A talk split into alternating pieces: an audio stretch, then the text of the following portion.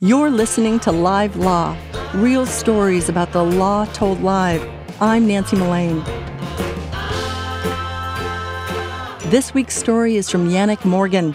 Yannick is a lawyer and a graduate of Yale Law School, but before that, he was a sleeper, a great sleeper. Ever know someone to fall asleep at a swim meet? That they're in? I'll let Yannick take it from here. I am a champion sleeper. Um, I am crazy good at it. I have a sister who is about 20 months older than me. Uh, and when we were growing up, my mother would always tell us that as children, as babies, my sister was the one who was super alert and aware and just really engaged in the world around us. Um, and I, on the other hand, was always asleep. Um, and when I, she would try to wake me, I would be like,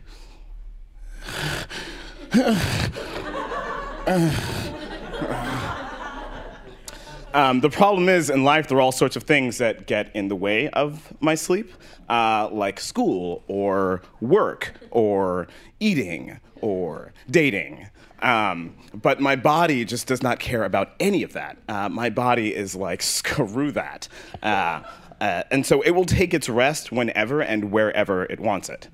Uh, so there'll be some particularly inopportune moment, and I will fall asleep and you know, wake up 20 minutes later, and my body will be like, nice, solid nap, feeling great. And I'll be like, sorry, I passed out in the middle of your mother's funeral. I'm sure it was a lovely service.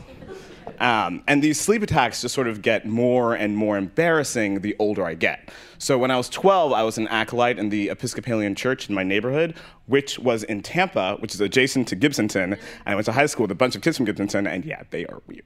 Um, uh, but so I was an acolyte in this church, uh, and the acolytes sit sort of in the front of the church in the raised area next to the altar with the priests and the deacons and the other acolytes. And on more than one occasion, more than one Sunday, I remember falling asleep so hard that I fell out of my chair in the middle of the sermon. Um, when I was 15, I was a swimmer, and uh, I remember going to this one swim meet and being the eager beaver that I was, going behind the starting blocks about five minutes before my event. Uh, and I got behind the starting blocks, put my goggles on, sat down, fell asleep, and woke up to the sound of my heat diving into the water and my coach is screaming at me furiously from the other end of the pool. Um, that was another one of those instances where I woke up and I was like,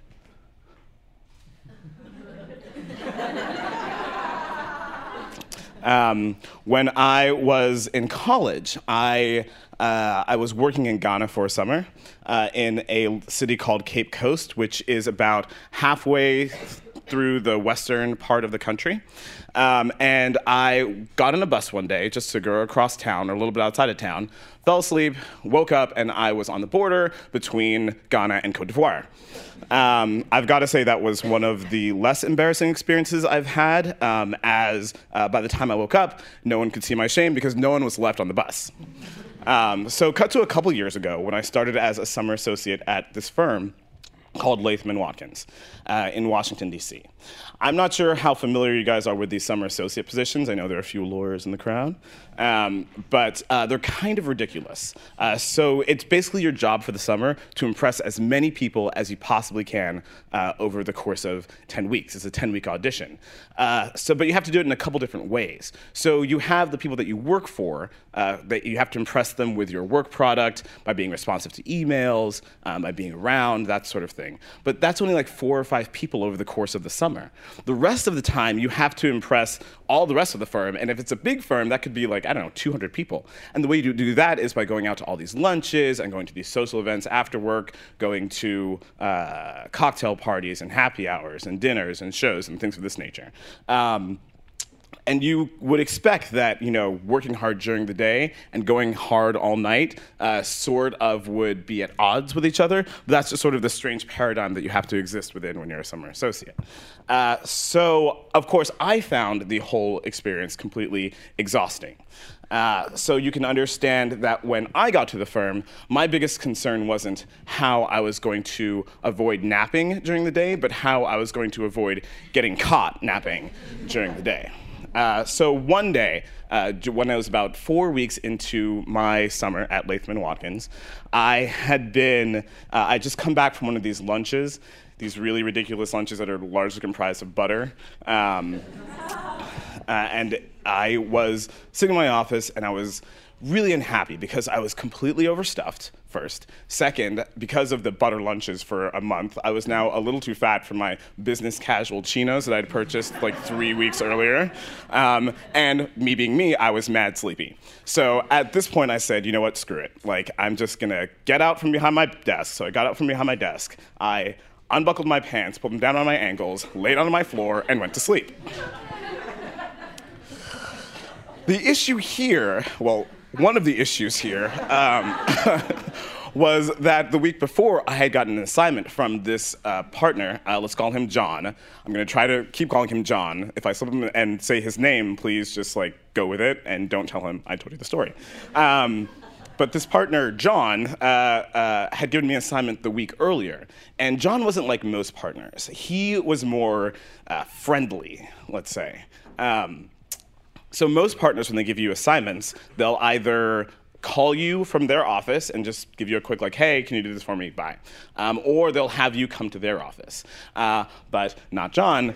John was a little bit different. Uh, John liked to chit chat about Georgia football and Duke basketball and everything else under the sun. And of course, you never went to John's office. John always came to yours. So on this fateful day, John decided to pay my office a visit. Um, and so I'm about maybe like three minutes away from a really quality REM cycle, uh, and I hear uh, a, a knock, knock, knock on the door. So at this point, I have a number of options, right? I can say, hold on one second, or wait, I'm on the phone, or better yet, I could just stay quiet and play dead, and he'd be none the wiser and go on his merry way. Uh, but of course, that's not what I did. Um, I did what anybody in my, you know, dazed and somewhat compromising position would do. I said, "Come in." What's that? Says Les, and that's when it happened. I came to like a bullet. This was not a game, right? So I tried to pop up immediately, but of course I couldn't because my legs were asleep and my pants were down around my ankles. So I flip over onto my stomach and then army crawl on my elbows like Lieutenant Dan over to my desk, and in the most desperate pull up of my life, hoist myself up, pull up my pants, zip my fly, buckle my belt, pose seductively on the desk, and say, I said, come in!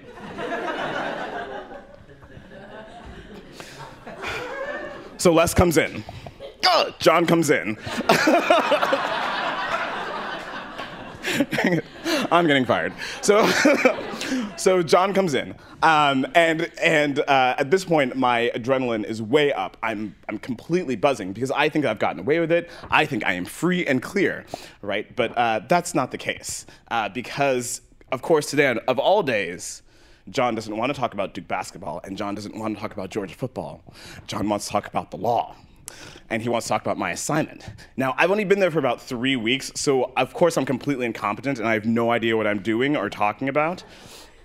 Uh, so, uh, uh, but during my long and storied academic career, I've sort of figured out how to make it up as I go along. Uh, the issue, it turns out though, uh, that when you are just waking up, uh, it, the only thing harder than trying to be competent in front of your boss is trying to pretend to be competent in front of your boss. And so John walks in and he starts up and he's like, So, what do you think about uh, this part of this section of the Iran sanctions that we've been dealing with this past couple weeks? And I'm like, Yeah, I mean, I think what you really have to think about is, you know, like, what is the context of the Green Revolution and nuclear weapons? I mean, Ahmadinejad, am I right? So after babbling on incoherently for the next five minutes, um, mercifully, John says, "You know what? Why don't I come back after you've done, uh, you know, a little more research?" And I'm like, "Yeah, no, that would be swell." swell? Yes. Well, I will see you later. Um, so thankfully, he leaves, and naturally, I go back to sleep. Um, now I'm back at Latham now, uh, so everything turned out okay. Um, but, and I think it's still unreasonable for me to think that I'm not going to take naps during the day, but I think I've decided that if I am going to take naps, I'm going to keep my pants on. Thank you.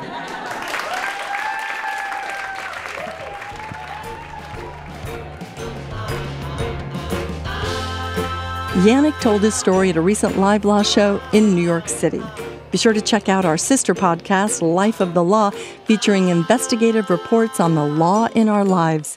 Next week on Life of the Law. If by chance my grandpa had told my Aunt Grace that he wanted to be buried in Oklahoma, my grandfather would be in Oklahoma. That's next week on Life of the Law. You can hear our feature reports and our live law stories by visiting our website, lifeofthelaw.org, or visit infiniteguests.org, or search for us on your favorite podcast app. Live Law is a production of Life of the Law and is produced by Mary Adkins and Jonathan Hirsch. Howard Gelman is our engineer. I'm Nancy Mullane. Thanks for listening.